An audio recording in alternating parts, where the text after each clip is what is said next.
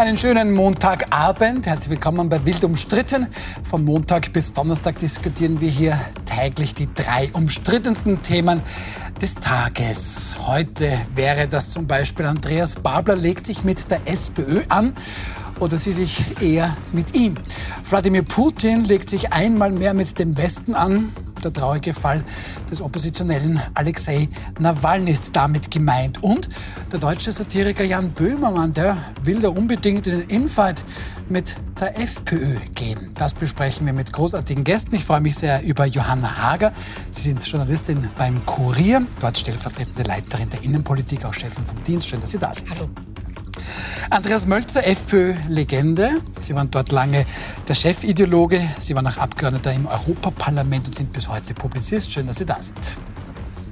Und Gerald Gerstbauer, Unternehmensberater, politisch seinerzeit im Sozialministerium tätig. Sie schätzt man als SPÖler, der auch mit ÖVP-Lern kann. Schön, dass Sie da sind. Schönen guten Abend. Die Sozialpartner bestehen aus Wirtschaftskammerpräsident Harald Mahrer und dem gewichtigen Bauholzgewerkschafter Josef Muchic. Die überraschen da heute mit folgender Forderung. Häuselbauer, die sollten vom Staat eine nicht rückzahlbare Förderung von satten 100.000 Euro für ihr Häuschen bekommen. Frau Hager, der Hintergrund dieser Forderung ist, dass es der Bauwirtschaft mhm. derzeit im Land nicht gut geht. Das bestätigt jeder. Aber soll wirklich jeder, der sich sein Häuschen im Grünen bauen möchte, 100.000 Euro Steuergeld bekommen? Wünschen dürfen sich ja alle vieles. Und nachdem wir zwar noch nicht den Vorwahlkampf haben, aber alles darauf hindeutet, dass das jetzt mittlerweile ein eingeläuterter Vorwahlkampf ist, ähm, wird das, glaube ich, nicht die letzte 100.000 Euro äh, Prämie sein, die ausgelobt wird. Vor ein paar äh, Wochen haben wir es von der Regierung gehört, die wollen äh, Kassenarztstellen mit 100.000 Euro äh, fördern, um sie zu bekommen. Ähm, jetzt ist es die Bauwirtschaft, ob der Henkel der richtige sein wird, wird sich weisen, vor allem ob es die Regierung hört. Ähm, Stand heute oder Stand meinem Wissensstand nach ähm, hat noch niemand reagiert seitens Türkis oder Grün. Mhm. Also ähm, das Vorhaben schwebt jetzt einmal so in der Luft, dass die Bauwirtschaft kränkelt oder kracht, äh, wissen wir. Ob äh, das Eigenheim zu finanzieren mit 100.000 äh, das Richtige ist, da, damit sind noch mehr Förderungen oder Forderungen verbunden so. Ähm, man will ja die Eigenkapitalquote äh, geringer haben und auch nicht, dass du 40 Prozent, momentan ist es so, dass wenn du einen Kredit aufnimmst, 40 Prozent ähm, Eigen, Aber diese 100.000 Euro, die kann ich dann gleich als Eigenmittel angeben. Bei der Bank heißt es, Herr Gersbauer, das hat wenige Minuten gedauert und schon ist eine eigentlich handfeste Neiddebatte losgegangen. Und der Sukkus war, mit unser aller Steuergeld soll man da jetzt irgendwelchen Leuten, die sich vermutlich eh leisten können, das Einfamilienhaus noch finanzieren. Und mit Josef Muchic ist die SPÖ da mittendrin in so einer Neiddebatte? Also ich denke mal, äh, grundsätzlich ist einmal positiv, äh, wenn, sich, äh, wenn man sich Gedanken macht, wie man die Baukonjunktur ankurbelt. Ich halte jetzt eine Prämie nicht unbedingt für das taugliche Mittel. Ähm, ich glaube, es geht auch sehr stark darum, den geförderten Wohnbau anzukurbeln. Es ist de facto ist der Wohnbau zum Erliegen gekommen. Aufgrund der hohen Baupreise werden ja derzeit keine Wohnungen gebaut. Ähm, ich bin mir auch gar nicht sicher, ob das Einfamilienhaus das Zukunftsmodell mhm. ist. Also vielleicht geht es eher ein bisschen um verdichteten Wohnbau um vielleicht Reihenhäuser oder mehrstöckige Wohnhäuser.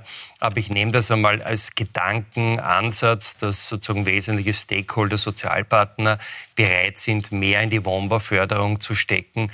Und ich würde es zumindest auch sozial staffeln. Also ich würde so wie im sozialen Wohnbau schon Einkommensgrenzen einziehen und so äh, ankurbeln.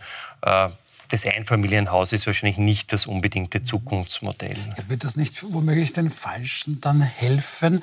Also sprich, den Menschen, die ohnehin schon vorhaben, ein Häuschen zu bauen, dann sagt ihr, ja wunderbar. Ja, gibt es die Terrasse noch gratis gesagt, dazu? auch für rückwirkende Ausbezahlung, dass wir eventuell auch noch in den Genuss kommen. Aber schauen Sie, Sache ist ja die, dass das halt ein Lizitieren ist der Versprechungen und der Geschenke vor Wahlen. Ne? Kommen wird sowieso nicht so. Richtig ist allerdings, was Sie sagen, dass man natürlich was tun sollte für die Bauwirtschaft. Äh, richtig ist auch, dass die Frage, wer wird sie, ich meine, das Einfamilienhäuschen ist der Traum jedes durchschnittlichen Österreichers, möglichst im Speckgürtel mit einem kleinen Swimmingpool und so. Mhm. Aber das wird es auf Dauer nicht sein für alle Österreicher oder für alle Jungfamilien. Das heißt, das Ganze ist ein bisschen irreal und äh, wird eh nicht so kommen. Wichtiger ist für mich die Dimension, die parteipolitische wie die SPÖ. Ne? Wenn da also äh, der Bau, äh, die Bauwirtschaft angekurbelt werden soll und das kommt nicht vom Parteichef, sondern vom gewichtigen, gewichtig ist in dem Fall doppeldeutig, Gewerkschafter, so, ja? Gewerkschafter, ja. Äh, ist das natürlich für den Parteichef schon ein Problem, finde ich. Ne? Weil wenn solche Dinge kommen, dann müsste es ja von ihm kommen. Aber also. das, ist, das ist gut, dass Sie das ansprechen, Herr Mölzer, weil es war ja schon Andreas Babler, der auch immer gesagt hat beim Thema jetzt Erbschaftssteuer und Vermögensteuer, nein, die Häuselbauerinnen und die Häuselbauer, die sind da nicht ähm, getroffen. Und wie Sie schon richtig ansprechen, es geht der Josef Muchitsch da raus. Ähm, das wird doch einem Andreas Babler auch sehr gut stehen. Du übrigens 100.000 Euro für dein Einfamilienhaus. Und dieser Josef Muchitsch, und der ist schon Wortgewicht, ist eine wichtige Stimme in der SPÖ, der sagt doch letzte Woche noch in Richtung Andreas Babler das Folgende. Der Andi, der darf nicht als Schreckgespenst der Wirtschaft dastehen. Der müsse auch in die Mitte zurück. Was präsentiert er dann, das Konjunkturpaket für die Bauwirtschaft? Wie ist das zu verstehen? Naja, also erstens einmal, glaube ich, das, was er da sagt, das sehen ja viele in der SPÖ so, dass die SPÖ durchaus auch die Mitte adressieren soll. Ich glaube, es war ein bisschen äh, zu, äh, sage ich einmal, stark von der, von der kleinen Zeitung positioniert, das Thema. Ich bin mir nicht so sicher, ob das alles so in dieser Deftigkeit von Pepo Muchic gesagt wurde. Ähm, zu dem Thema Sozialpartner, zum Beispiel der Herr Muchic hat die, äh, wir haben das letzte Mal da diskutiert, die Kollektivverträge.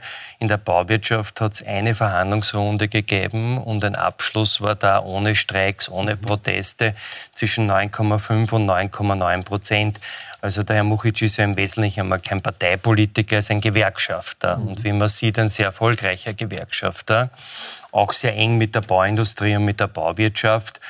Und äh, das Thema, dass sozusagen die SPÖ eine Nähe auch sich an der Wirtschaft orientieren sollte, ist ein sehr wichtiges. Äh, und dem hat ja auch der Herr Babler nicht widersprochen. Ja, dem, ja. Hat er schon, dem hat er schon widersprochen, wie wir finden. Aber bleiben wir noch mal bei dem Gedanken, was Sie gesagt haben, vielleicht kommt der Herr Babler dann nicht in die Mitte. Und ich meine, ein Gewerkschafter ist es auch nicht unbedingt der Mittenpolitiker, zumindest für mich nicht. Warum muss denn ja. der Josef Muchic von der linken Gewerkschaft, dem linken SPÖ-Chef erklären, geht doch in die Mitte. Naja, ich meine, wir wissen aber, welche Rolle die Gewerkschaft für die SPÖ spielt ne? und auch welche Rolle die Gewerkschaft positiv jetzt bei der Wahl von Babler gespielt hat. Ne? Und deswegen ist es umso kritischer, dass da jetzt kritische Stimmen kommen für ihn. Ne? Aber was Sie sagen, dass also äh, der Parteichef auch eine äh, vernünftige Wirtschaftspolitik vertreten soll, ist ja klar. Nur äh, der gute Babler ist natürlich wirklich in der Zwickmühle. Ne? Weil auf der einen Seite muss er ja nach links abdichten und er hat ja mit seinen linken Ansagen sagen, mit der Vermögenssteuer und Eat the Rich und so in diese Richtung agiert, weil es ja vier Parteien geben wird, ne? linke Parteien im weitesten Sinne des Wortes, die kandidieren. Ne? Und da geht es ja darum, bei dieser Wahl, so haben wir ja schon oft diskutiert, wer wird Zweiter? Ne? Wenn man jetzt davon ausgeht, dass der Erste ausgebremst wird, ne? weil er keinen Partner findet, Rebus Sixtantibus, wenn es so bleibt, ne? dann wird der zweite unter Umständen Bundeskanzler. Ne? Das kann Babler ja nur werden, wenn er nicht den Abfluss zu Kommunisten, zu Bogo und zu den Grünen zulässt. Ne? Also muss er nach links abdichten. Ne? Auf der anderen Seite muss er wirtschaftsfreundlich agieren. Er muss ja unter Umständen auch einen Koalitionspartner ÖVP gewinnen können. Ne? Also es ist wirklich schwierig. Das ist schon schwierig. Ich habe kein großes Mitleid, aber ich sehe es zumindest so. Das war Ihnen jetzt noch sehr wichtig, das zu erkennen. In meiner maßlosen Güte. Ne? Das ist natürlich aber Frau Hager, jetzt bleiben wir da gleich ein bisschen bei diesem Duell noch Josef Muchic gegen Andreas Babel im heutigen Kurier. Da gibt es ein Interview mit SPÖ-Intimus ähm, und Politikwissenschaftler Anton Pelinker und der meint wörtlich im Kurier, also Muchic äußert letztlich eine parteiinterne Unzufriedenheit mit Babler mhm. und Babler werde, Zitat, letztlich die Route ins Fenster gestellt. Warum? Ja, weil der Herr Muchic ja nicht der Erste und ist Städtler, der, glaube ich, irgendwie ein bisschen zu befürchten, auch nicht der Letzte ist, der ständig dem ähm, Chef, nämlich dem Herrn Babler, etwas ausrichtet. Auch wenn der Herr Babler morgen sich mit dem Herrn Muchic in der, äh, äh, vor den Medien erklären wird zum Thema Pensionen, glaube mhm. ich. Ähm, so ist es jetzt, finde ich, so eine Aneinanderreihung von... Ähm, von Querschüssen, von denen wir am Anfang dachten, sie würden nur den Herrn Doskozil oder Dornau oder andere betreffen. Jetzt ist es der Herr Muchic. Wir wissen nicht, wer äh, als Nächster ist. Und was, was ich noch dazu fügen möchte, äh, was dem Herrn Babler generell betrifft, ist, wir haben es nur mit Themen zu tun, wo die, die mir erscheinen wie Testballons, die aber in der Sekunde, wo sie aufgestiegen sind, schon wieder zerplatzt wurden. Entweder weil sie keine Resonanz gefunden haben mhm. oder weil sie innerhalb der Partei ähm, keine, äh, nicht weitergetrieben Hat aber Josef Muchic ja auch gesagt, nicht irgendwas erzählen und das ist dann ein ja, aber vielleicht sollte Herr Muchic vielleicht dann auch mal kurz innehalten und sich mit dem Herrn Babler gemeinsam mhm. vor die Presse begeben und das gemeinsam konzertiert die 100.000 Euro Förderung äh, möglicherweise präsentieren und nicht getrennt voneinander. Aber ich erinnere, wir haben äh, vor ein paar Wochen noch darüber gesprochen, über die, äh, dass man einen Anspruch hat auf einen, auf, auf einen, äh, einen Arzttermin und das von einem äh, Privatarzt auch bekommen kann, wenn die Kaskade X dann sich nicht vollführt. Von der, von der Vermögenssteuer war die Rede, von der Abschaffung der Matura. Also wir machen irgendwie alle Schubladen auf und schauen mal, was passiert. Das ist ja, mhm. wenn das die Mittepolitik ist, glaube ich, dass mhm. eher, eher krachend daran scheitern also, wird. Wichtig ist jetzt mal, dass, dass die beiden mal morgen vor die Presse gehen. Da wird sicherlich spannend, wie die auch miteinander interagieren. Aber Herr Gersbauer, da wird jetzt quasi überall ein bisschen was probiert.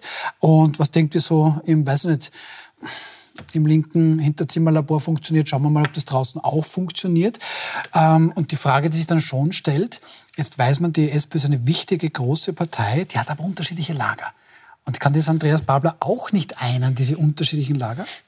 Ich glaube, es, es läuft derzeit noch nicht rund. Lass, sagen wir es einmal so. aber lieb gesagt. Ist, äh, ja, die, äh, äh, das Problem, das ich sehe, ist wirklich auch kommunikatives. Und da muss ich ja sagen, dass vielleicht auch, äh, man sollte vielleicht auch nicht zu viel Gewerkschaft und Partei vermischen. Ja? Also was die das Gewerkschaft hat der kann, gemacht, nicht wir. Ja, ja, aber ich sage, aber, aber, wenn wir jetzt einmal nur in der Löwelstraße bleiben, äh, da ist es doch so, dass vielleicht, äh, sage ich einmal, dort ein bisschen stärkere Akzente auch im Management der Löwelstraße gesetzt werden könnten.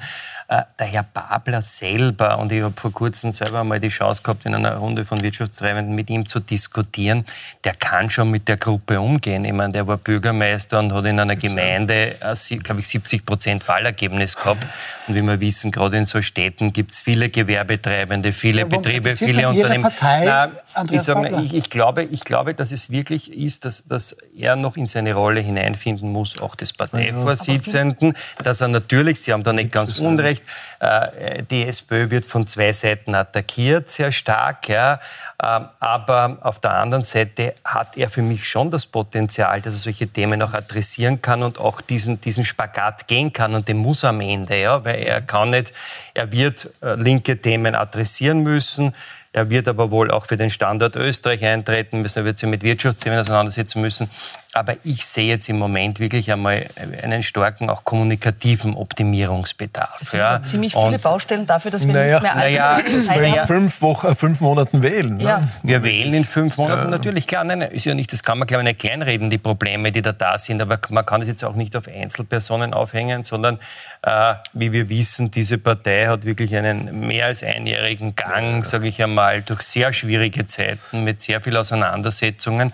Und äh, ich hoffe für auch in, in, die Gesamtheit für Österreich, dass es der SPÖ gelingt, sich zu stabilisieren, weil am Ende hat, glaube ich, niemand was davon. Aber finden Sie es nicht umso erstaunlich, dass die eben aufgrund dessen, was passiert ist, äh, wie wir an, an Pamela Rendi-Wagner, die über Jahre niedergeschrieben und gedögelt wurde, natürlich auch von, von den Medien. ja, ja. Nein, auch von den Medien. Ja. Aber dass man daraus genauso gar nichts gelernt hat und dass die Umfragen, äh, die sich, die, die gerade darlegen, dass das auch keine Gmadewiesen ist naja. und, und die vielen, also dass man weder handwerklich kommunikativer Natur noch in die Rolle hineingefunden, noch wenigstens ein oder zwei Themen besetzen, von denen ich annehmen könnte, sie würden vielleicht einer breiten Mitte oder einer, einer ehemaligen oder noch jetzt SPÖ-Wählern ähm, sie veranlassen, das mhm. Kreuzl mhm. dort zu machen. Da haben Sie ja recht, weil die Frau Rendi Wagner wird sie im Moment sagen, das hätte ja zusammengebracht. Ne? Vielleicht werden sich Und das auch andere Parteigänger denken. Wahrscheinlich. Naja, aber was soll die SPÖ machen, muss man sagen. Ne? Äh, jetzt Mukic äh, oder Mukic Aussage ist sicher ein Zeichen des Unbehagens, weil sie nichts redet, weil man bei den Umfragen nicht vom Fleck kommt und, und, und. Ist ja verständlich. Ne?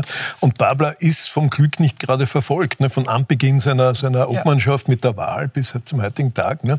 Und, aber was soll denn die SPÖ machen? Die kann doch nicht jetzt den Vorsitzenden wieder auswechseln, wenn es Unbehagen gibt. Ne? Also das, was Sie sagen, dass man hofft, es wird vielleicht hoffentlich besser werden, ist eh klar. Ist eh die einzige Aber das ist kommunikativ, solche Schnitzel. Ja, ja, das, das ist handwerklich. Das ist, ja, sicher, das ist handwerklich zum Beispiel schlecht gemacht, muss man sagen sagen, aber da, da, ist ja nicht nur der Parteivorsitzende das schuld. Das habe ich damit ja, nicht sagen also wollen, aber der, der, Apparat, ein, ein den, den gab es ja vorher schon. Und zu, zu, mir hat jetzt vor kurzem jemand gesagt, dass der ÖVP hat gesagt, ihr seid jetzt dort, wo wir einmal waren. Ja, das ja, Obmann-Kiel war ÖVP-Spezialität. Und, und, ne? und, und äh, sowas, wie man weiß, auch aus der Geschichte, kann länger dauern. Aber jetzt hoffen wir mal, dass sich das stabilisiert. Aber interessant, zurück auch zum Kurier von heute und zu Anton Pelinka, ähm, der sehr vorsichtig formuliert, aber sagt, naja, wenn die SPÖ bei der EU-Wahl, die wird am 9. Juni sein, aber wenn die da womöglich nur Dritte wird, dann könnte das schon für Andreas Babler ein größeres Problem werden. Die aktuellen Umfragen würden, da muss man aber aufpassen, tatsächlich jetzt die SPÖ eher auf Platz 3 sehen. Da würde die FPÖ die Europawahl gewinnen, wo Frau Hager schmunzelt. Okay, die ÖVP wäre auf Platz 2, die SPÖ hauchdünn dahinter auf Platz 3 dann die Grünen und die Neos. Ähm, ist das vorstellbar, Frau Hager? Weil Herr Mölzer sagt eh schon, da ist ja keine Zeit mehr. Was will die FPÖ machen? Nochmal eine Ob-Mann- Ob-Frau-Debatte, drei Monate vor der Wahl. Ja. Die SPÖ natürlich. Ah, bei der FPÖ musste ich nur einfach jetzt schmunzeln, weil die FPÖ ja so einen anti so eine Europapartei. Wie Sie sagen.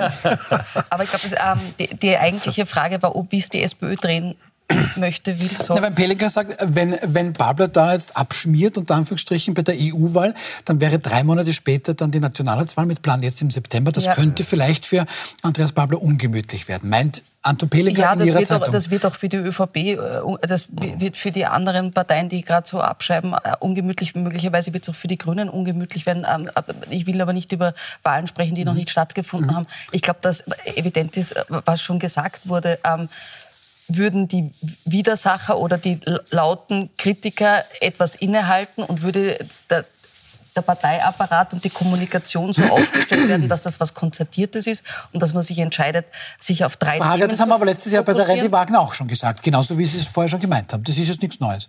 Sie kriegen es nicht hin im Moment. Oder seit einem Jahr. Oder Herr Gersbauer. Aber, oder andersrum, schauen wir ja. doch in den Herbst. Andreas Babler, und das scheint ein Problem zu sein für Josef Muchitsch, da gibt es einige Stimmen in der SPÖ, die sagen, du, mit der FPÖ wollen wir nicht. Also Doskozil hat da ein bisschen eine andere Meinung, aber die anderen sagen nein, eher mit der ÖVP. So, Andreas Babler scheint sich dazwischen alle Stühle zu setzen, weil der will natürlich nicht mit der FPÖ, der will aber offensichtlich auch nicht mit der ÖVP. Na, würde jetzt grundsätzlich, glaube ich, die, hat das der Peter Kaiser richtig gesagt, es gibt einen Wertekompass und, und, äh, und, und, ich, ja. und mhm. ich habe also einen kompletten Ausschluss, glaube ich, gibt es derzeit in, in, überhaupt keine Richtung. Das ist das, was, Na, was die Vranitzky-Doktrin ist ja nicht mehr Die ist nicht gültig, mehr gültig, ne? die Vranitzky-Doktrin. Und, und äh, ich glaube, dass jetzt einmal darum geht, Wahlen zu schlagen und diese Konsolidierung herbeizuführen. Ja, ja aber Herbert Kickl hat aber, Andreas Babler letzte Woche noch Zirkusdirektor genannt. Das ich glaube jetzt auch nicht. Ja, aber, aber das werden wir heute halt noch Ach, diskutieren. Aber, aber, okay. aber, aber die eine Partei sagt, sie wollen an sich schon mit der FPÖ, aber nur nicht mit Herrn Kickel. Ich glaube, da ist die, da in dem Fall das ist einer der wenigen Punkte, wo sogar die Linie der SPÖ klarer ist. Die, die SPÖ sagt, wir haben einen Wertekompass. Und wenn sich jemand sozusagen in diesem Kompass drinnen ist, dann sind wir bereit, mit dem eine Koalition zu bilden. Wir haben vorher gemeint, ähm, Andreas Babler würde sich nicht wehren. Das ist ein bisschen anders. Also im Sonntagsinterview mit der Krone, da sagt Babler relativ klar in Richtung seiner Kritiker. Dieses alte Denken hat dazu geführt, dass die SPÖ sich auf Bundesebene halbiert hat. Ich habe die Erneuerung der Sozialdemokratie gestartet. Ich mache Politik für die Menschen nicht für ein paar gekränkte Egos. Herr Mölzer, der richtige Konter? Naja, da wird er einen langen Atem brauchen, fürchte ich. Ne? Das wird also über den Horizont der nächsten Wahlen dann wohl zwangsläufig mhm. weit hinausgehen müssen, um das zu bewerkstelligen. Ne? Also ich wünsche ihm viel Glück. Aber ähm, ist das so ein bisschen die. Ich glaube, er muss sich natürlich um die gekränkten Egos innerhalb der Partei kümmern, sonst werden die nämlich immer wieder Querschüsse abliefern. Und natürlich muss er sich um seine neuen Mitglieder und das, was er aus der SPÖ machen will, kümmern. Aber er kann nicht, äh, er kann nicht das eine ohne das andere. Und glaube ich, was diese, ich glaube, dass sich die SPÖ bzw. gar keine Partei einen Gefallen tut, jetzt schon darüber zu sprechen, mit wem sie denn etwa koalieren würde, weil Na das so volatil ist, dass sie, ich bleibe nochmal bei dem sehr faden, aber relevanten. Sie müssten für ein Thema stehen. Ich weiß derzeit tatsächlich nicht ungestützt, aber wofür spekuliert die SPÖ... wird halt über Koalition. Zweifelsohne, Herr Mölzer, aber wofür die SPÖ... Na, dann sagen Sie es uns. Ich wüsste jetzt nicht, wofür die Nein. SPÖ gerade einsteht und man dort insbesondere sein Kreuz macht entgegen der äh, FPÖ, weil da, da gibt es ja eine Schnittmenge, glaube ich, was ja, die Wirtschaft und Sozialpolitik schon, ja. betrifft, sehr wohl. Also wenn das im Wertecampus vorkommt, glaube ich, ist Rot-Blau gar nicht so weit oder Blau-Rot nicht so weit von der Hand zu weisen. Aber, ähm, das heute die, F äh, die SPÖ nicht aus. Ne? Da gibt es ja doch einen linken Flügel, der das nicht aushalten würde. Also darum ist SPÖ, FPÖ ist Nein, ich glaube, das ist ja nicht die Zeit, das jetzt zu diskutieren. Es war eher die Frage, es, es wird ja eher so taktiert, dass sozusagen die SPÖ sagt ja dazu im derzeit ja gar nichts außer Wertekompass. Ja. Äh, und äh, die ÖVP sagt relativ klar nicht mit dem Herrn Kickel. Mhm. Es wird ja diskutiert im Moment. Aber warum sagen die äh, Landeshauptleute der Roten, dass sie unbedingt mit den Schwarzen wollen? Ähm, na, ich halte grundsätzlich, es gibt schon auch große Überschneidungen, glaube ich, gerade in der Wirtschaftspolitik, in der Entwicklung des Landes zwischen der ÖVP und der SPÖ. Ich meine, zumindest was den, was den Ansatz betrifft, ich meine, wir, wir sind und werden das heute ja noch diskutieren, wahrscheinlich in einer der kritischsten Phasen, nicht in Österreich, sondern weltweit seit dem Zweiten Weltkrieg. Ja. Und äh, manchmal glaubt man ja ein bisschen in unserem Land, äh, wir haben unsere eigenen Themen und Probleme und wir unterhalten uns sehr viel, wie der, wie der Herr, ob der Herr Pabler es jetzt schafft oder nicht. Äh, ich wollte dazu nur vielleicht abschließend noch was sagen. Ähm, die Älteren von uns erinnern sich an den Wahlkampf 2006. Ja, und am Beginn des Jahres 2006 äh, war die große Baba-Krise. Mhm. Und damals hat also jeder die SPÖ, die wurde totgeschrieben. Der hat mhm. gesagt, es wird also überhaupt keine Chance. Diese Partei wird über, über ein Jahrzehnt weg sein.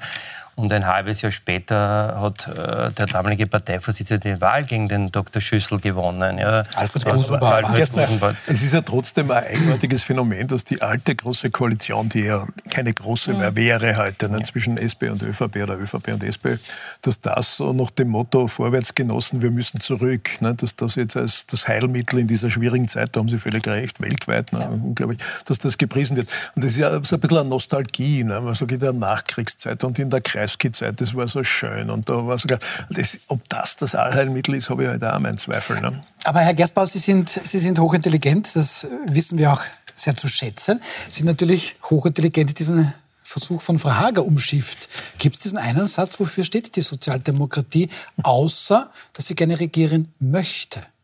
Ja, ich glaube, Sozialdemokratie steht schon für Werte. Ne? Also das, das ist, also ich würde mal sagen, die Sozialdemokratie steht für eine soziale und demokratische Ausrichtung der Gesellschaft. Und wenn man und da gibt es Unterschiede zu den anderen Parteien, was den Zugang zu, also zum Gesundheitssystem, ne? zum, mhm. zum Wohnen, zum, zum, zum Arbeitsmarktpolitik, äh, mhm. äh, das Thema der Verteilungsgerechtigkeit. Und das ist auch keine unbedingte Frage von links und rechts in der Sozialdemokratie. Da, da gibt es, glaube ich, schon einen sozusagen, sonst ist man wahrscheinlich auch Die Leute haben das Gefühl, die SPÖ steht für Werte. Wenn ich an Gusenbauer denke, der steht für Werte, das glaube ich auch. Ne? Und das, die Heiselbauer-Geschichte ja, ist ja auch nicht so der kleine... Ja, das ist ja Polemik. Ja, das Polemik. Aber wir müssen ja unser Publikum auch unterhalten. Ja, richtig, weil...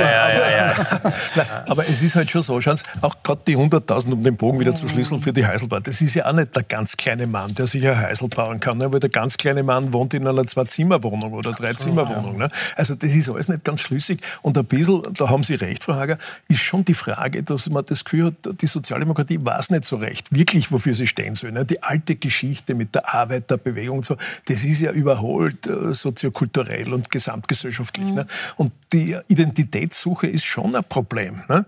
Babler redet ja von unseren Leid und so und, und eine neue, eine neue Politik wie die SPÖ, aber ob man es richtig gefunden hat, weiß ich nicht. Vor allem, weil alle über ihre Leute reden. Ne? Also ich finde diese Werte, dieses Sozial, das Sozial würde sich jetzt die ÖVP auch auf die, auf die Fahnen heften und der Herr, Herr Kickel natürlich selbiges mit der sozialen Heimatpartei. Also der Begriff des Sozialen ist, äh, ist zum Beispiel leider schon einmal von Aber allen ich, besetzt. Ich sage jetzt einmal, unsere Leute finde ich jetzt auch, würde ich als Begrifflichkeit nicht verwenden, ja. weil auch da hat sich unsere Gesellschaft sehr verändert, weil wenn man jetzt also, also in dem Sinn das Proletariat im klassischen Sinn gibt es ja wohl nicht mehr, sondern heute ist vielleicht der Kleinunternehmer mit seinem Gewerbeschein, der 60, 70 Stunden, arbeitet in der Woche, äh, Zielgruppe der Sozialdemokratie und war es vielleicht vor 30 Jahren. Äh, oder wenig angesprochen, solche ja. Menschen. Ich, ich, ja? denk, ich, denke, genau, also ich denke ja. mal, es geht, um, es geht um Grundbedürfnisse, Wohnung, Gesundheitssystem, Sozialsystem, mhm. wie Sie richtig sagen, gibt Schnittmengen zu anderen Parteien auch. Mhm. Es ist auch so, ich würde das auch ganz günstig sagen, wissen wir genau, für was die ÖVP im Moment steht? Also das ist ja, ja also, also aber, das, aber, das Problem, nein, aber das Problem hat ja jede Partei, vielleicht noch am wenigsten die FPÖ, ja, aber, aber ich glaube auch die Grünen stehen relativ klar für etwas, ja. muss man auch sagen. Also, der, Herr, der Herr Nehammer hat zumindest, Entschuldigung, dass ich ins Wort ja. falle, aber ich glaube, die haben einfach probiert, ob das jetzt, das ist, da steht ja auch nichts Neues drin, aber die haben einen Österreich-Plan und da steht Leistung, Familie, Sicherheit. Aber jetzt muss ich Sie korrigieren, das stimmt schon. Jede Partei sagt, ja, hat das Parteiprogramm und irgendwelche Grundsatzreden. Auf der anderen Seite ist nur die Frage, wie verstehen es die Menschen? Richtig. Ne? Und der Was Herr Babler hat Menschen so ein Grundsatzprogramm hm? uns nicht mhm. mitgeteilt. Das, deswegen habe ich Ihnen vorher die Frage... kommt ja noch, da gibt es schon, muss man auch sagen, da gibt es jetzt einen Experten, einen Expertenrat bei der SPÖ. Da wird man dann auch im April, soweit ich es gehört mhm. habe, dann auch ein bisschen mal konkreter werden. Es wird im September gewählt. Also nur weil der Kanzler jetzt schon rausgeschossen ist mit seinem Plan. Ja. Andreas Babler hat da vermutlich noch Zeit. Das möchten wir ja auch erwähnen. Ähm, wenn ich darf, schauen wir einfach zum zweiten Thema. Das wird nicht leichter jedenfalls. Ähm, ich denke, man kann es so zusammenfassen. Sie wissen, was jetzt kommt. Der Fall Alexei Nawalny. Viele Menschen im Westen empfinden das letztlich als Mord auf Rate. Der berühmteste Putin-Kritiker Alexei Nawalny, der ist zum Beispiel im letzten Jahr noch von Moskau zwei 6000 Kilometer dann in den sibirischen Nordosten nach Harbin, die Strafkolonie Nummer drei, das nördlichste und entlegenste Straflager ganz Russlands verlegt worden. Polarwolf nennt man das. Dort ist es dunkel, dort ist es kalt. Ja, und am Freitag hat dann uns alle die Nachricht erreicht, Alexei Nawalny ist gestorben im Alter von nur 47 Jahren eben in diesem Straflager. Herr Mölzer, aktuell hört man, erlaubt man nicht mal der Mutter von Alexei Nawalny den Leichnam zu sehen. Angeblich würden die Untersuchungen zur Todesursache bis zu 14 Tage in Anspruch nehmen.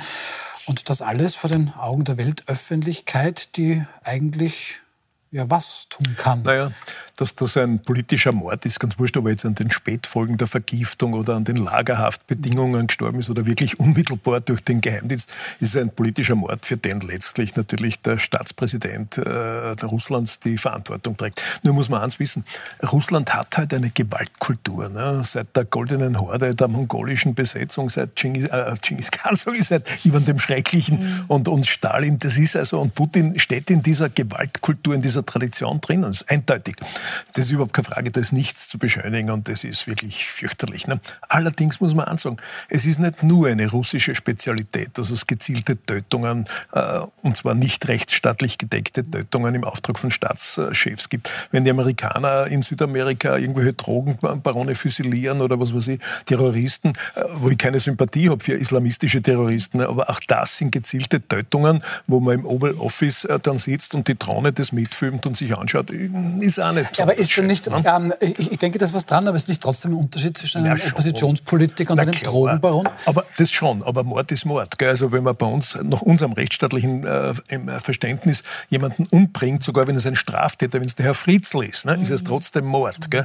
Und das ist also ähm, vom rechtsstaatlichen her, muss man schon sagen, nur ändert das nichts und relativiert das nicht, dieses Verhalten, das in Russland da gezeitigt wird. Na, weil es vor allem nicht der letzte Fall ist, in einem Monat wird in Russland gewählt. Jetzt sagen im Grunde alle Medien hier im Westen, das Ergebnis steht ja schon lange fest. Ja, klar. Ja, und die Weltöffentlichkeit, zumindest die westliche, kann da einfach nur zuschauen, ihr Bedauern äußern? Oder könnte man da was tun? Na, es ist immer die Forderung nach einer unabhängigen Untersuchung. Aha. Das wird in diesem Land aller, also in Russland aller Voraussicht nach einfach. Die Forderung wird es schon geben. Ja, ja. klar. Ja. Es ist so wie die Forderung aller Staatenlenker und aller Minister, wenn sie je zu Wort gebeten, zu sagen, dass der Wladimir Putin diesen Krieg beenden möge. Gleich selbiges gilt leider äh, auch. Das gebietet halt die Diplomatie und auch der Umgang, den wir hierzulande haben. Es bleibt halt nur leider an der Oberfläche und, und, und wird nicht gehört, dass wir uns ähm, glaube ich, nicht einmal ansatzweise vorstellen können, allein der Begriff eines Straflagers ja, ja. in Sibirien. Unsere also, Väter und Großväter richtig, konnten sich schon, das aber vorstellen. Die, aber die, die Generation, genau, aber die vielen Generationen jetzt dazwischen können wir uns das ja, nicht vorstellen. Und so wie, so wie Sie, Herr Mölzer, sagen, es ist ja dann vollkommen irrelevant, wie er zu Tode gekommen ist. Er ist tot und er wird natürlich als Projektionsfläche auch für, für vieles jetzt dienen und wahrscheinlich steht auch zu befürchten, missbraucht werden. Ähm, ja, aber was ist das, ähm, wenn ich kurz sagen darf, was ist das für ein System? Weil wir verstehen das offensichtlich im, im Namen Österreich Nein, nicht. Es ist, es sind, Gersbau, schlimme Diktatur und Despotie, eine asiatische. Wenn, wenn also Länder die Strafkolonien betreiben, ja, also allein diese, diese Begrifflichkeit ja. und wenn man sich das alles ja alles martialisch und unglaublich, ja, also, also man sieht natürlich immer mehr, wohin sich dieses Russland entwickelt hat. Das Schlimme ist eigentlich, dass ja scheinbar es ja von Jahr zu Jahr noch schlimmer wird. Es ist ja nicht so, dass Russland vor zehn mhm. Jahren eine Demokratie war, aber man hat grundsätzlich das Gefühl, dass die Entwicklung in die falsche Richtung geht, in die komplett falsche Richtung. Und, äh, und äh, dass das furchtbar ist, zu verurteilen ist und, und dass natürlich äh, ich mir bei, bei, der ganzen Geschichte gedacht habe, ja, warum ist denn der Herr Nawalny zurückgegangen? Weil es war ja nicht nur ein Mord, es, für mich war das ja auch fast wie ein Suizid, nicht? weil der hat ja gewusst, äh, wenn er dorthin geht und jetzt, wenn man heute sieht, seine Frau führt den Kampf weiter, seine Kinder wollen den Kampf weiterführen, eine respektable Familie. Äh, trotz alledem gibt es in dem Land viele andere Probleme, weil es gibt auch die ganzen Mütter, die ihre Söhne in der Ukraine im Krieg haben, die dort fallen, ja, unfreiwillig, ja, weil sie natürlich gezwungen werden, beim Militär mhm. einzurücken. Ja. Also dieses Land hat vielfältig Probleme und die großen Herausforderungen stehen sich eigentlich, wie gehen wir damit um? Und das hatten wir jetzt ein bisschen bei der Sicherheitskonferenz gesehen. Ja. Also so ganz klar sind die Konzepte ja noch Aber nicht, wie man, darüber, wie man mit, wir, dem, wie man mit dem umgeht. Kurz, ne? Wenn ich kurz übernehmen darf, wir wollen jetzt auch noch darüber sprechen, dass da Menschen, die jetzt einfach in Russland trauern wollten, weil Alexei Nawalny ähm, verstorben ist, die sind da reinweise weggeknüppelt worden. Darüber werden wir sprechen. Und Herr Gersper hat das schon angesprochen. Ähm, was macht jetzt eigentlich Europa mit diesem riesigen Russland, das sich offensichtlich immer weiter wegbewegen dürfte? Wir sind gleich wieder zurück. Bleiben Sie bei uns.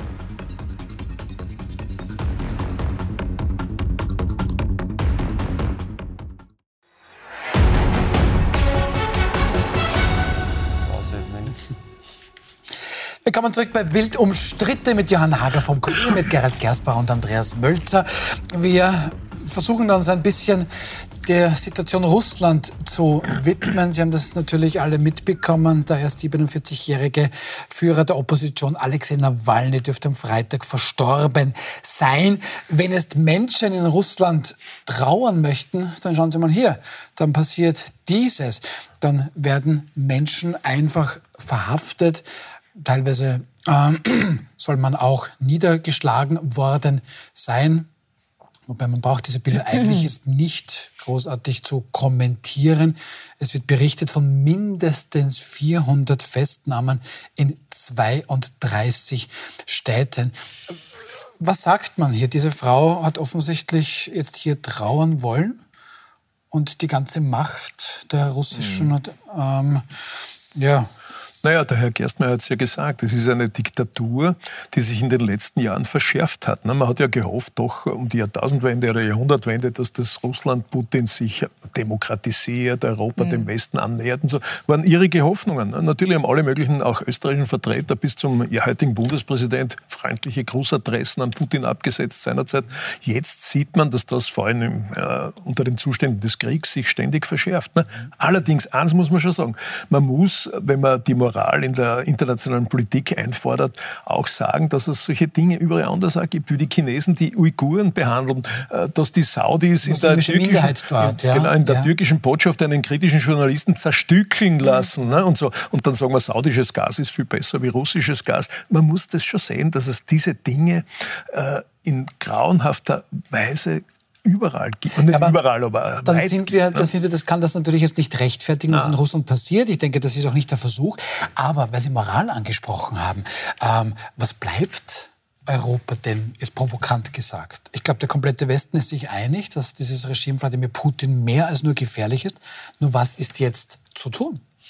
Naja, Außer jetzt das glaube, alles zu wir bedauern. müssen, also ich habe den Eindruck, dass, dass wir sehr auf unsere Demokratie aufpassen mhm. müssen. Da sind wir noch nicht bei dem Aspekt Verteidigungspolitik, das werden wir dann ja auch noch, glaube ich, diskutieren.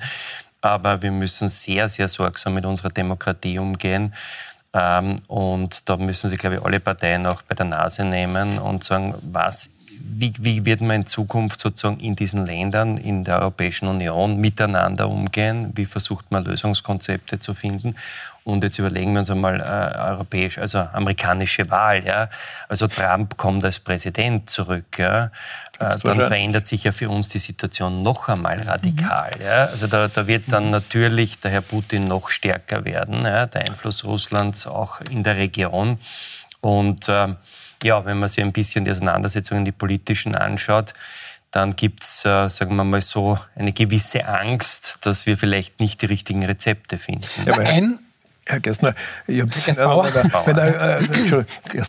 in, in einer meiner Kronenkolumne geschrieben, es ist ein Weckruf für Europa auch und, und, Trump wird ja für einen Isolationismus stehen, das ist überhaupt keine Frage, mhm. er hat das letzte Mal schon gemacht und das ist halt auch eine Chance Europas, dass wir uns emanzipieren und selber schauen, dass wir uns verteidigungsfähig und abschreckungsfähig, das ist natürlich nicht von heute auf morgen möglich, das ist klar, ne? aber das müssen wir werden als Europäer. Ne? Aber, aber, wir, ja, aber dann sollten wir darüber ehrlich zu diskutieren beginnen. Na, natürlich. Also ja. und das wird ja hierzu hierzulande, ich meine, möglicherweise äh, das Schöne, weil Sie mir letztes Mal unterstellt haben, ich wäre ein äh, äh, äh Optimist äh, oder ja, bin Solche Gemeinheiten sind ja, von mir gekommen. Ne? sind zu Ihnen gekommen. Nein, und er möchte die gelbe Karte das letzte Mal schon gegeben dafür. Okay, also. okay. Nein, dass man sich, dass wir, die wir auf Neutralität zu pochen, aber Neutralität mhm. anders definiert werden ja. muss in einer Zeit, wo wir plötzlich in der, als der einst Nachkriegsgeneration geltende jetzt äh, direkt Kriege vor der Haustüre mhm. haben und eine ganz andere geopolitische Weltenlage haben und und äh, einzelne äh, Proponenten, wie der, der glaube ich, der Außenminister Schallenberg, als auch Nehammer eben gesagt haben, wir müssen,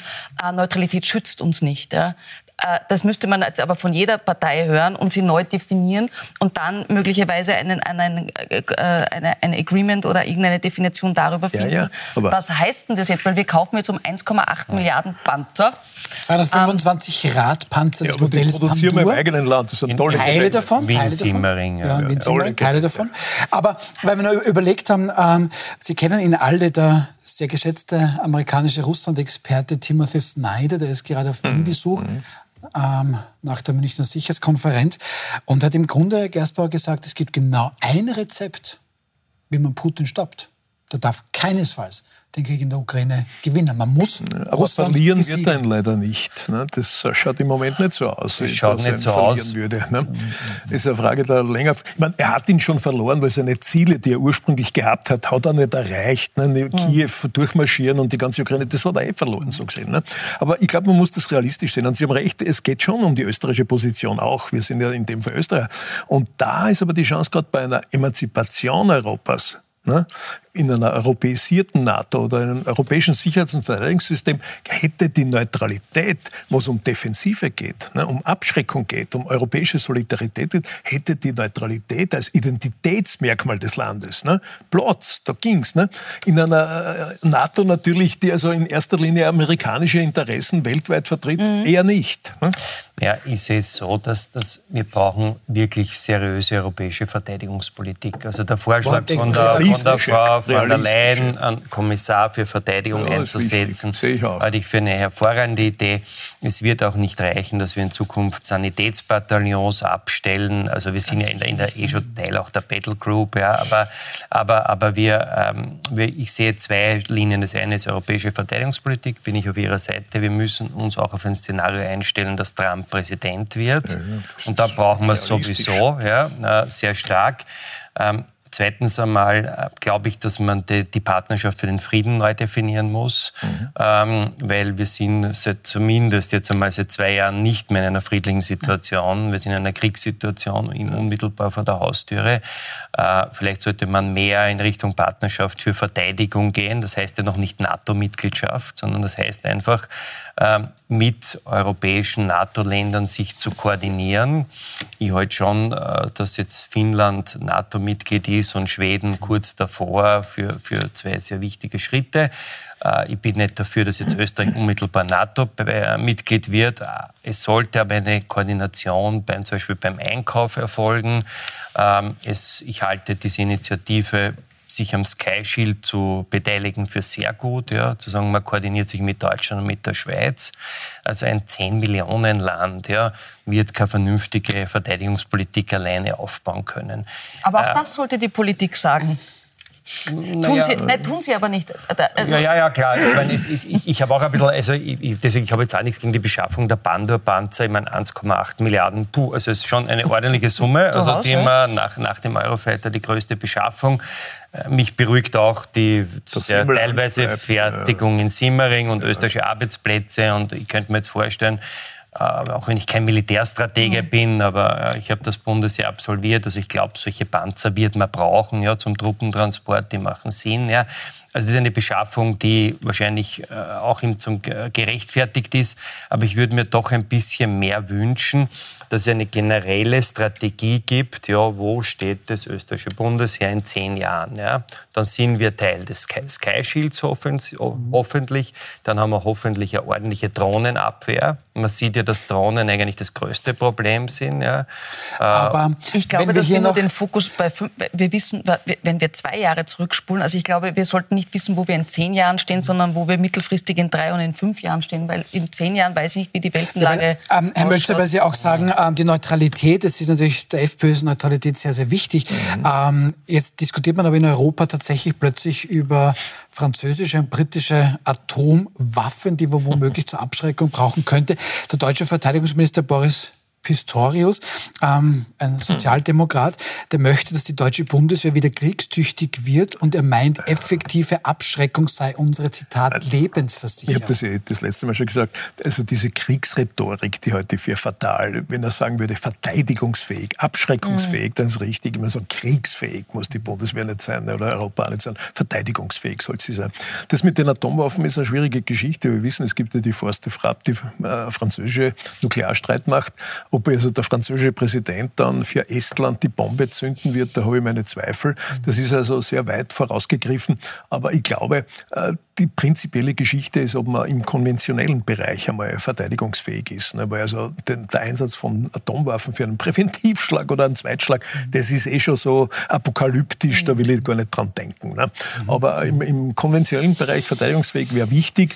Und natürlich muss man die österreichische Neutralität, die längst zu einem Teil der Identität des Landes geworden ist. Das ist also nicht unbedingt eine militärische Frage, sondern es ist eine Identitätsfrage. Wie bringt man die ein? Und ich glaube, in einem europäischen europäischen, wirklich genuin europäischen und selbstbestimmten europäischen System. Und das ist die NATO heute nicht. Ne? Dort ging's. Ne? In einer US-geführten NATO geht es meines Erachtens nicht und ist die Neutralität hat uns davor geschützt, dass unsere Buben im Irak oder in Afghanistan oder wo auch immer für US-amerikanische Interessen kämpfen müssen. Okay, na gut. Wir werden vermutlich noch des Öfteren über genau dieses Thema Schwierig. sprechen. Ähm, schauen wir zu unserem abschließenden Thema. Der deutsche Satiriker und Moderator Jan Böhmermann, der sorgt mit der aktuellen Ausgabe seiner Sendung am Freitag für durchaus Aufregung. Ganze 34 Minuten lang kritisiert Böhmermann letztlich Österreich, vor allem aber die FPÖ und ihre Wählerinnen und Wähler. Und am Ende sagt Jan Böhmermann das, was ihn bereits erste Anzeigen eingebracht hat. Böhmermann sagt da ganz genau, nicht immer die Nazi-Keule rausholen, sondern lieber ein paar Nazis keulen. Herr Mölzer, seither ist die Aufregung groß. Als FPÖler fühlen Sie sich da auch mit gemeint oder muss man halt sowas aushalten? Naja, ich, ich muss mich nicht mit jedem Idioten auseinandersetzen. Ne?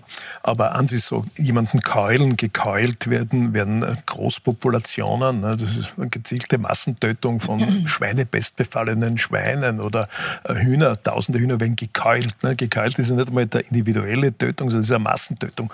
Also das entzieht sich schon der Dimension von Satire, muss ich sagen. Ne? Und das interessiert mich nicht. Das ist eigentlich etwas, was den Staatsanwalt interessieren sollte. Ne? Es, es, meint aber, Frau Hager, es meint Herr Böhmermann, naja, so sei es ja nicht zu verstehen, sondern in der Jugendsprache würde das auch verwendet werden. Es wäre metaphorisch. Ähm, das ist es keine Auf- oder kein Aufruf zu Gewalt natürlich spielt er damit. Ich, ist eine Holzhammer-Methode. Ich, ich finde, es hat weder was mit Satire noch es ist lustig. Deppert. Es ist auch vollkommen egal, welche Partei oder wer damit hätte treffen wollen. Es ist wahnsinnig plump und ich glaube, er, er, er, was bei ihm immer wahnsinnig gut funktioniert, er weiß genau, was für Aufregung, Empörung und für Widerhall äh, sorgt. Also abs, abseits der, der Ausstrahlung ähm, hat der, die FPÖ darauf sofort repliziert. Ähm, der Herr Kickel ähm, das ausgeführt, was der Herr Mölzer jetzt auch ausgeführt hat, dass das aus dem Tierreich kommt. Äh, ich finde das Niveau einfach relativ sehr unterirdisch und weiß nicht, warum man darüber äh, lachen können soll, unabhängig davon, wen es betrifft. Wenn Sie, wenn Sie Herbert Kickl ansprechen, tatsächlich, da gab es dann auch relativ bald eine Reaktion drauf und Herbert Kickl hat dann auf Ex, vormals Twitter, geschrieben, Jan Böhmermann hat am Freitagabend ganz offensichtlich zur Tötung von Politikern der FPÖ und AfD aufgerufen. Böhmermanns Auftritt ist der absolute Wahnsinn und hat mit Satire nichts zu tun. Wo bleibt der Aufschrei des Bundespräsidenten? Wo bleibt der Aufschrei den anderen Parteien, die der FPÖ immer Hass und Hetze unterstellen? Oder muss es geduldet werden, weil es von den vermeintlich Guten kommt, Herr Gersbauer? Ja, also ich halte einmal vom Herrn Böhmermann sehr wenig, muss ich sagen. Für mich ist das ein brutal Satiriker und, und uh, ich schaue mir das, ich habe mir das natürlich jetzt auch in der Vorbereitung angesehen, normal schaue ich mir das nicht an. Ähm, ich halte es, ja, also ich überlasse das dann auch anderen zu beurteilen, ob das jetzt mhm. Satire ist oder nicht Satire ist. Da werden sich jetzt sicher Richter und, und Gerichte damit auseinandersetzen. Ex officio. Äh, äh, genau. Deutschland, glaube ich, ist eine stabile Demokratie. Da wir ein ordentliches Ergebnis bekommen. Äh, mir ist der Herr Böhmermann da wirklich ziemlich egal und wie gesagt, ich halte das für, für eine Brutalgeschichte.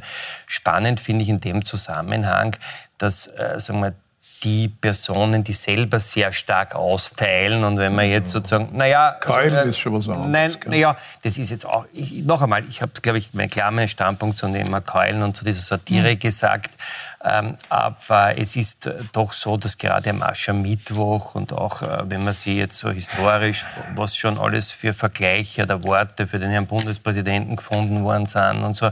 Also es äh, trifft natürlich auch Personen, die an sich nicht sehr zimperlich sind im Umgang mit Menschen und was sie sagen. Noch einmal, es lässt sich beides nicht vergleichen. Ich, äh, man kann wirklich äh, seriös darüber diskutieren, äh, dass vielleicht das, was der Herr Böhmermann da sagt, wirklich Grenzen überschreitet und, und, und, und nicht akzeptabel ist. Aber ich habe auch schon Aussagen vom Herrn Kickel gehört, die schwierig sind, und wo ich mir gedacht habe, also das überschreitet jetzt auch Grenzen. Ja, aber, aber also, gehen wir es doch gleich an den Herrn Mölzer. Aber Tötungsaufrufe gibt es keine. Nein, nein, nein, nein das muss man schon sagen. aber, aber, Herr Kickel will dann schon quasi Fahndungslisten. Ja, ja also ich würde sagen Fahndungs-, Remigration ja. und solche Themen. Nein, aber Remigration ist, ein, ist ein technischer Begriff, über den man, wenn es inhaltlich wie es gemeint ist, aber eine Tötung, Aufforderung. Schau, in Aachen wird demonstriert ne, und da passiert dann nichts drauf. das heißt, tötet AfD. Fehler. Ne? Tötet, wirklich tötet. Ne? Äh, und so weiter. Beim Ball von den akademischen Verbindungen am vergangenen Freitag hast äh, Burschenschaftern die Beine, die das Tanzbein brechen und so. Jo, also das, ist, könnt, ist das kann man jetzt dem, dem Herbert Kickl mit seiner Kampfrhetorik nicht vorwerfen. Das kann man ihm nicht vorwerfen. Nein, ne? es ist inakzeptabel, wenn sowas, aber, aber, aber ich glaube, das gibt es in Deutschland, glaube ich, in, in, in, sehr linken und sehr rechten Kreisen, ja. dass ähnliche Sprüche, das die für uns sein. beide inakzeptabel ist, wo wird sind. Der Staats also Staatsanwalt tätig? Das ist schon die Frage dabei. Aber können wir uns darüber unterhalten, warum wir überhaupt ein Niveau erreichen müssen, ja, so wo der Staatsanwalt es, ja. tätig werden muss? Also das eine ist der Aschermittwoch, da wissen wir seit Jahrhunderten gelernt, da, da, da reden die Menschen im Bierzelt eine andere Sprache trinken und sind rüde im Tonfall. Ich glaube, einen Punkt, den der Herr Kickel natürlich da getroffen hat, ist, dass äh, ein Echo äh, möglicherweise anders ausgefallen wäre, würde es eine andere Partei wäre. betroffen haben. So da hat der Herr Oder wenn es von rechts gegen links gegangen wäre. Einen Punkt. Aber unabhängig von alledem finde ich, dass, das, dass wir uns weil wir uns von Demokratie besinnen sprechen und darüber, was wir alles haben an Werten, wozu auch, glaube ich, der Umgang des Wert des Miteinanders äh, gehört, ähm, dann steht es weder dem einem Satiriker an, äh, abgesehen vom Karneval so reinzuholzen, noch, dem, äh, noch auch dem Herrn Kickel, der sich ganz oft Aber ist das nicht, Herr Mölzer, ähm, Sie sind sehr erfahren und das ist ja von Vorteil. Sehen wir uns doch ehrlich, das bringt doch irgendwie beiden sehr viel. Jan Böhmermann ja. bekommt halt ein paar Zuschauer mehr als Österreich. Das, das wollen viele Menschen sehen. Und Herbert Kickl kann eigentlich sagen, ich habe es euch immer gesagt, das sind links-linke Medien, öffentlich-rechtlich, juhu. Ja. Aber das bringt doch in Wahrheit beiden was. Nein, nein, Sie haben schon recht, also dass das natürlich zur Solidarisierung einer potenziellen Wählerschaft wahrscheinlich führt, ne, solche Angriffe, das ist schon klar. Aber es wäre ja, glaube ich, ein bisschen übertrieben zu sagen, dass Kickl jetzt den Böhmermann deswegen applaudieren wird. Ne?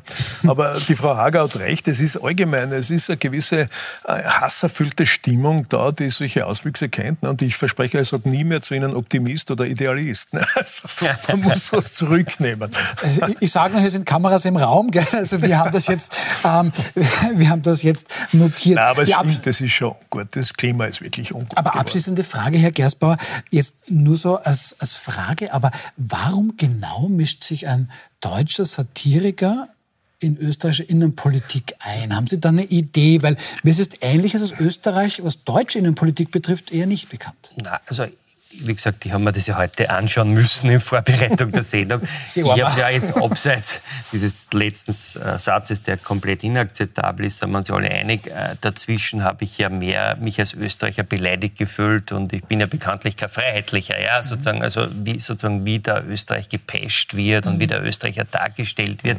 Okay, jetzt ist das vielleicht Satire, warum das ein Deutscher macht, aber ich sehe da schon ein Businessmodell dahinter. Ich meine, der Herr Böhmermann macht das ja sehr geschickt und der, der, der hat ja immer wieder sozusagen sehr gute Informationen, wie wir wissen, äh, und, und, und nutzt scheinbar Österreich oder halt das Österreich-Bashing auch ein bisschen, um seine Popularität zu steigern. Ähm, aber aber äh, ja, warum das so ist, ist, glaube ich, ganz schwer zu beantworten. Vielleicht gibt es in Deutschland äh, we weniger Möglichkeiten, Opfer zu finden Der als bei uns. Der ja. Humor ist sowieso ja, scheiße. Ja, ist Nein, jetzt werden wir hier aber, nicht. Das aber, werden wir hier nicht. ja, ja, ja, natürlich. Wenn es am Ende gegen die Deutschen geht. Ne? So, nein, das machen wir jetzt nicht. Ja, ich bedanke mich sehr, sehr herzlich hier in der Runde. Vielen herzlichen Dank, Johann Hager. Vielen herzlichen Dank, Gerald Gersbach. Vielen herzlichen Dank, Gerne. Andreas Mölzer. Auch danke an Sie. Morgen sind wir um 21 Uhr zurück. Da besprechen wir dann die Weltlage mit dem Manager Ralf Wolfgang Lothart, zum ersten Mal bei uns Journalistin Barbara Haas und ein sehr gern gesehener Gast, Staatskünstler, Satiriker Florian Schäuber. Bis morgen, 21 Uhr.